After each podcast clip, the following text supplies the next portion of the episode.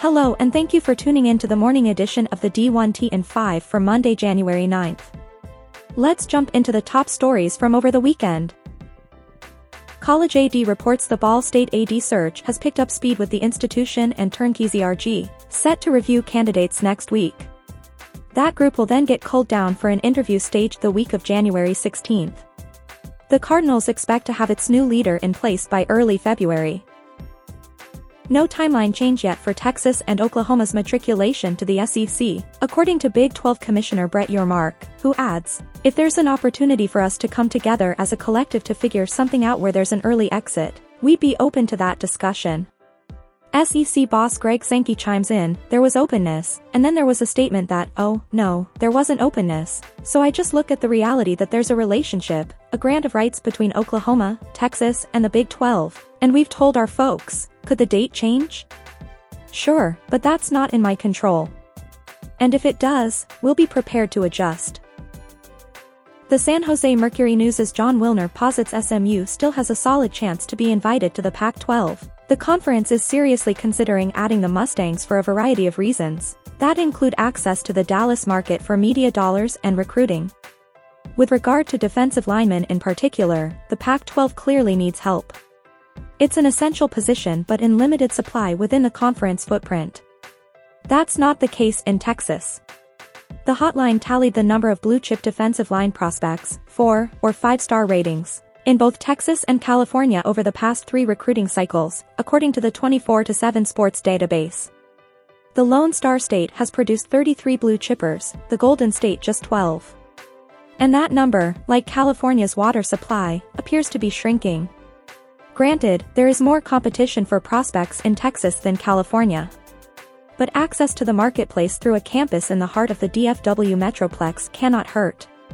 At least some university presidents are aware of the need to improve recruiting and, for that and other reasons, have become intrigued by the prospect of adding SMU. Wilner also believes it's more likely for Fresno State to end up in the Big 12 than the Pac-12. Big 12 Commissioner Brett Yormark has made no secret of his desire for a West Coast campus. At the same time, the hotline hasn't sensed much momentum inside the Pac-12 for adding the Bulldogs. We see San Diego State as the priority among California schools. SEC Commissioner Greg Sankey tells the Athletic's Nicole Auerbach that he believes demands on football coaches in the month of December is unsustainable, stating, We're crushing coaches in December. We're going to add playoff games in December. We have to change early signing, we have to change December and college football to support the health of our participants and our leaders, and conduct the games. I would suggest we have to pivot back. Maybe signing day doesn't have to be the first Wednesday in February like it is, but we have to get through the postseason. We have to get through coaching transitions. It ought to be done in the appropriate time frame. It should not be disrupting seasons. Both TCU head coach Sonny Dykes and Georgia boss Kirby Smart commented on occupational challenges facing football coaches during yesterday's presser. Dykes commenting, it's complicated. There's work that needs to be done.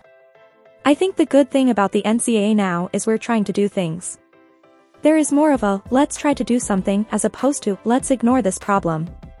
And I think some of the issues that we're having in college football now were because for years and years we stuck our head in the sand and didn't address issues that involved our student athletes. Smart adding, I mean, you're already looking at junior days, six, seven days from right now. And we're trying to play a national championship.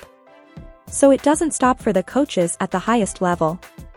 I'm not sure any of us have the exact right answer, but I do think being smart and legislating time for coaches to be with their team and with their families is important. While the real impact will likely be felt in next year's enrollment cycle, TCU reports it has seen a 31% increase in early decision applicants identifying TCU as their top choice. Chancellor Victor Boschini recalls seeing a similar spike after the Horned Frogs defeated Wisconsin in the 2011 Rose Bowl and believes the trip to the college football playoff title tilt could have an even bigger impact. I would say that Rose Bowl was a turning point for the school. This is an even bigger turning point. It puts TCU on a national stage in a way that we couldn't pay for if we wanted to. In beating North Dakota State for the FCS championship yesterday, South Dakota State brought home the first Division I national championship in school history. Jackrabbits head coach John Stiegelmeier, I get my emotions and my fulfillment through our players. So, honestly, I feel really happy for our program. Maybe it's because they've been doing this so long that you kind of temper the feeling a little bit, but I'm really proud of our program and really happy for our players. And I'm happy for the guys that went before these guys because they're part of this championship. Thank you for tuning in to the morning edition of the D1T and 5 for Monday, January 9th. We'll see you back here this afternoon.